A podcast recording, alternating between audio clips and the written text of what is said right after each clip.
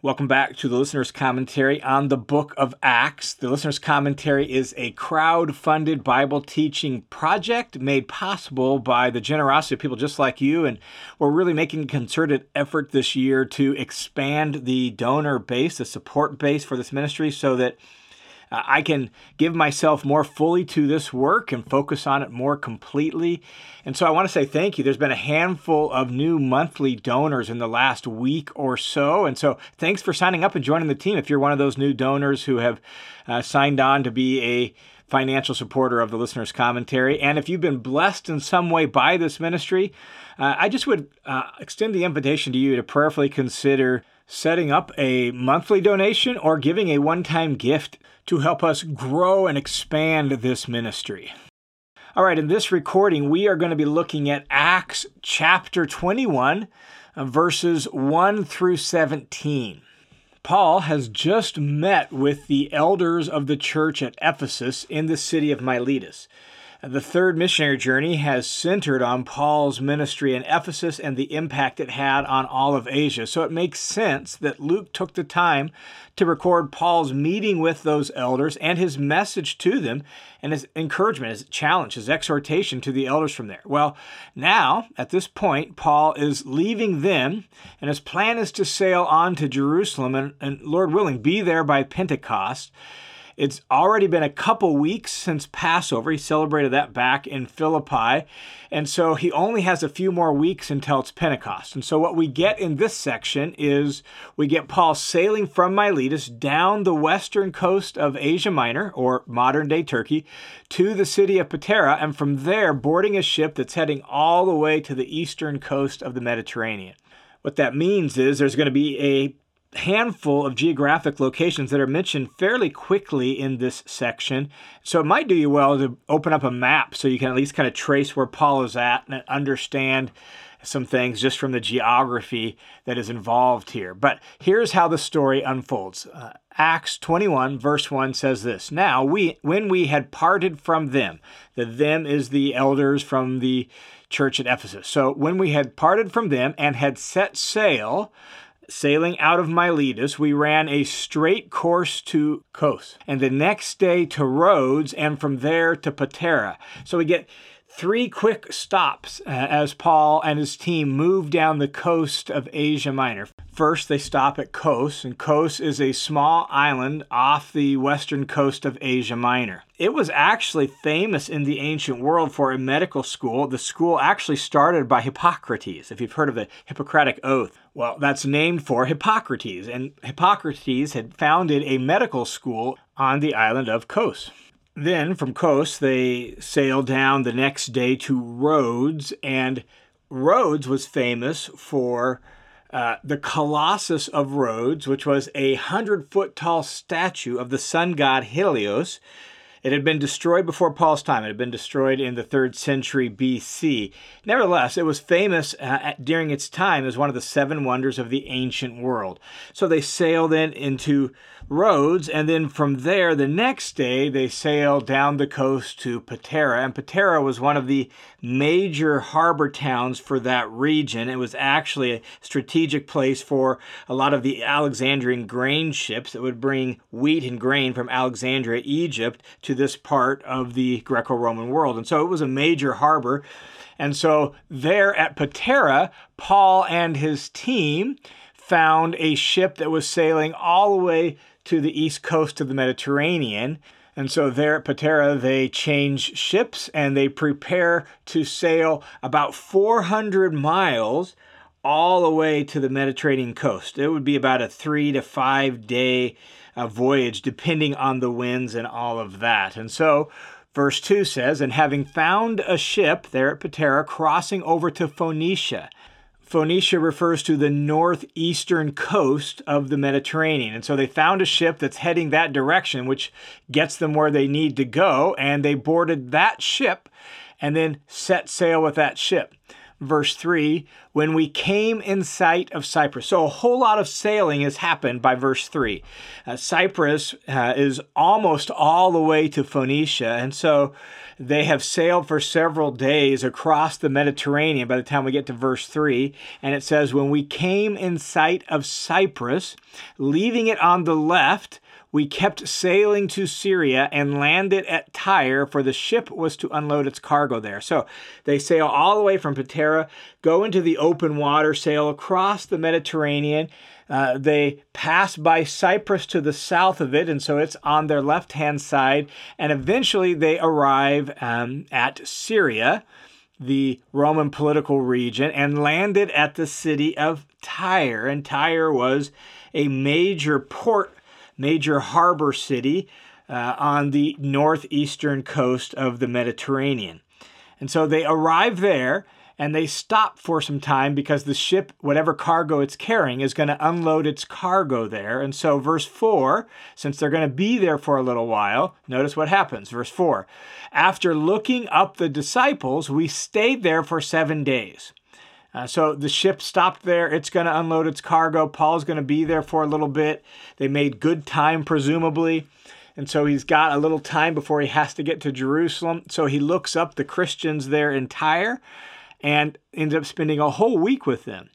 And they kept telling Paul through the Spirit not to set foot in Jerusalem. And the way that's worded really forces us to at least ask the question is Paul going against what the Spirit is saying by going to Jerusalem. And my understanding of what I read in this whole journey is no, I don't think so. I suppose that's possible, but it doesn't seem like it based on everything that's said. Specifically, we're going to get an episode here very shortly where I think we get a pretty clear sense of what actually is going on here at Tyre um, and probably what's going on in other places as well. Paul's already said, he said it to the elders of Ephesus when he met with them at Miletus, that in every city the Spirit keeps saying that bonds and afflictions await him. So we know that seems to be the major message that the Spirit is giving. What we see after this event in Tyre, a little bit later, is we see a prophet from Jerusalem come down, whose name is Agabus. We'll see it shortly. And what he does is he ties up Paul's hands with Paul's own belt and says, The Spirit says this is what's going to happen to the man who owns this belt in Jerusalem. And then the people responded by saying, Don't go, don't go, don't go. So my guess is that's probably what's happening here in Tyre as well, is the Spirit's actually indicating that difficulty and afflictions and chains await Paul in Jerusalem. And the people are responding to that message with, So, Paul, you shouldn't go to Jerusalem. Don't go to Jerusalem. That's what I think is going on because that's clearly what happens here just a little bit later when we get full details of how this kind of stuff unfolds. So, Paul knows that it's going to get difficult in Jerusalem. The Spirit keeps warning him of the difficulty, but Paul himself uh, as he said to the elders at Ephesus, feels bound in the Spirit or bound by the Holy Spirit to go to Jerusalem. So he believes he's following the Spirit to Jerusalem, but the Spirit's also warning him that bonds and afflictions await him. And those who love him just don't want him to go. As one scholar said, sometimes uh, people who love you will try to keep you from the cross. Well, the trip continues in verse 5, and it says, When our days there in Tyre were ended, we left and started on our journey, while they all, with wives and children, escorted us until we were out of the city. And so notice that the believers there in Tyre, not just the, the men, but their the wives, even their kids, it was really the whole church affair. They escorted Paul and his team out of the city, out to the ship. And notice, after kneeling down on the beach and praying, we said farewell to one another. So, right there on the coast, on the beach, they had a little prayer gathering and they knelt down again together in a posture of submission and reverence before God. And they prayed for one another. And then there was another farewell there in Tyre. So, they boarded the ship and the people from Tyre returned back to their homes.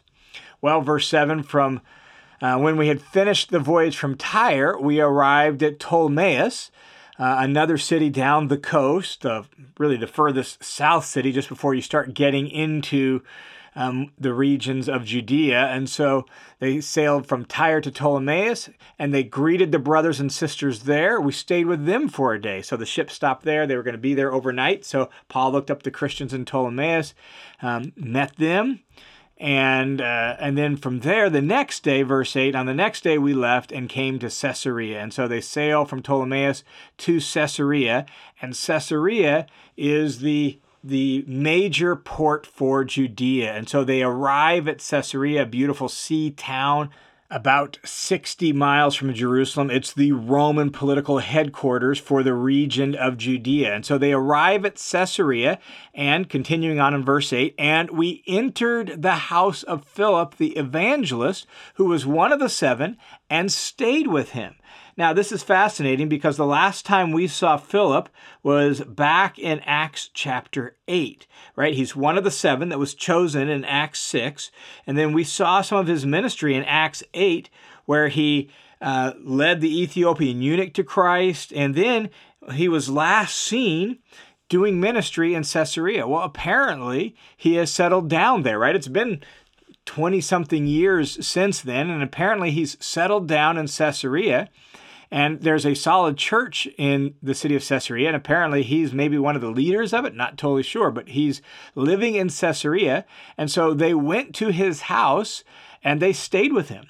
He, he must have a sizable enough house to host Paul and his team, right? There's nine or so people involved in Paul's little entourage. And so they stayed with him. He's got space. He puts them up in Caesarea. Verse 9 says, Now this man had four virgin daughters who were prophetesses. And so um, at some point, Philip, if he wasn't married when we saw him in Acts chapter 8, he's since married. Um, and he has uh, daughters who are uh, presumably, it seems, marriageable age, but have not married. That's the point of them being virgins. And they're also prophetesses. They have the gift of prophecy. And so um, they are significantly involved in uh, ministry and church leadership there in some regard in the city of Caesarea as well. And so Paul and his team is staying with them. And verse 10, as we were staying there for some days. So he's arrived, he's uh, on the final leg of his journey to Jerusalem. He's wanting to get there by Pentecost. Um, he's staying then in Caesarea for a few days with uh, the church there, specifically with Philip and his family.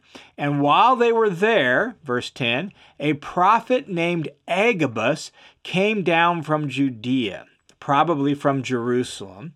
And so he's a prophet. His name is Agabus. He comes to Paul at Caesarea, and here's what happens. Verse 11. And he came to us. Remember, Luke is part of the traveling team with Paul. And he took Paul's belt and bound his own feet and hands. So he binds up his his feet with Paul's belt, he binds up his hands, and he says this. This is what the Holy Spirit says. In this way, the Jews in Jerusalem will bind the man who owns this belt and hand him over to the Gentiles. And so the message from the Spirit through the prophet Agabus is that Paul is going to be bound up and handed over to the Gentiles in Jerusalem. This seems to be the message that Paul has been getting all the way on this trip. He's been traveling for several weeks, right?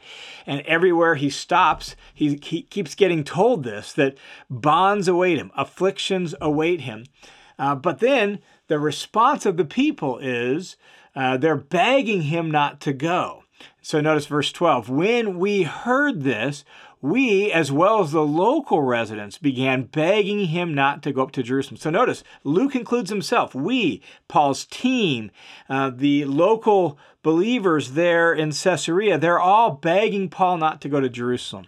And this seems to be what, as I noted just a moment ago, happened at Tyre. The message is bad things are waiting for Paul in Jerusalem. The response of the people is, don't go, don't go. And that's what happens here in Caesarea. So uh, Luke and all the others traveling with Paul and Philip and uh, the local believers are all begging Paul not to go. How does Paul respond? Well, verse 13, Paul replied, What are you doing, weeping and breaking my heart? And so they're, they're begging him and uh, with tears, it seems, begging him not to go because they don't want what what's going to happen to him to happen, right? Paul says it's breaking his heart. Don't do this. You're breaking my heart. And then he says, "For I am ready not only to be bound, but even to die in Jerusalem for the name of the Lord Jesus." And so Paul's like, "Look, this is what the Spirit says, and yet I'm compelled to go to Jerusalem, and I'm prepared for whatever comes. If that means chains, so be it. If that means death, so be it. I am ready. I am ready uh, to be bound and even die in Jerusalem for the name of the Lord Jesus. And since he would not be persuaded, verse 14, we became quiet, remarking, The will of the Lord be done. And so they're going to entrust the situation to the Lord. Lord, you're the one that keeps saying that Paul's going to be bound. And so we're just going to trust you with that. Uh, he really is compelled. He wants to go, right? And so the will of the Lord be done. And so, with that, Luke wraps up the story of Paul's journey to Jerusalem at the end of the third missionary journey. Verse 15 After these days that they spent there in Caesarea, we got ready and started our way up to Jerusalem. We're not told uh, the mode of travel. Is it by foot or is it by horse? And it's a little bit unclear because the word translated we got ready is sometimes used specifically for packing up horses. So maybe they rode some horses, maybe they walked. It's about 60 miles, and so you're going to get several days uh, of travel by foot or a couple days of travel by horses, depending on how you go about it. Um, but they got ready and started on our way up to Jerusalem. Some of the disciples from Caesarea also came along with us, and so the team has grown a little bit. Um, and they're going to travel with them, and they're going to take them specifically, verse 16, taking us to Mnason of Cyprus, a disciple of long standing with whom we were to stay. And so they make their trip up to Jerusalem, and they've already arranged, presumably, uh, a place to stay with this disciple named Mnason. He's originally from Cyprus, but he's now living in Jerusalem, and he's described as a disciple of long standing, meaning he's been a disciple in Jerusalem for a long time. He has a good reputation and he's been around a long time, and so Paul and his team are going to stay with him. Now, two notes on both of these things both Philip housing Paul and his team and Mnason housing Paul and his team. Um, Philip is a Jew. We're going to assume that Mnason is a Jew since he's living in Jerusalem. And both of them are willing to put up Paul and his team, and Paul's team includes a whole bunch of Gentiles. And this is significant. It reminds us how far we've come since the early days of the book of Acts, and how now we have Jewish believers willing to be hosts to Gentiles who are followers of Jesus. And so Luke ends his description of the journey in verse 17 by saying, After we arrived in Jerusalem, the brothers and sisters received us gladly. And so Paul and Luke and Timothy and the others that are traveling with them arrive in Jerusalem and are received gladly by the church there in Jerusalem. One of the things that strikes me out of this section as I just reflect on it a tiny bit is this whole issue of the will of the Lord. Here's Paul on his way to Jerusalem being warned over and over again that bonds and afflictions await him, and yet he still believes it's the will of the Lord for him to go to Jerusalem, and he's prepared to accept whatever happens. And sometimes, sometimes the will of the Lord involves pain and suffering and difficulty. And I think it's important for us to uh, just reflect on that. Um, suffering, loss, hardship doesn't necessarily mean you're outside of the Lord's will. Um, ease, comfort, right? Prosperity doesn't necessarily mean you're in the center of the Lord's will, if we want to use that phrase. That um, the Lord's will ultimately comes down to being aligned with the person of Jesus and living your life completely and fully for Him and for His honor and for His glory. And that's why Paul says what he says to uh, the believers there in Caesarea that he's he's willing to be bound and even die if necessary for the Lord Jesus Christ on his behalf. And so the main thing for us to make sure that we're really living in sync with the will of God is to live completely submitted to and surrendered to the lordship of Jesus himself and that our life is designed to give him honor and glory in whatever way that might be.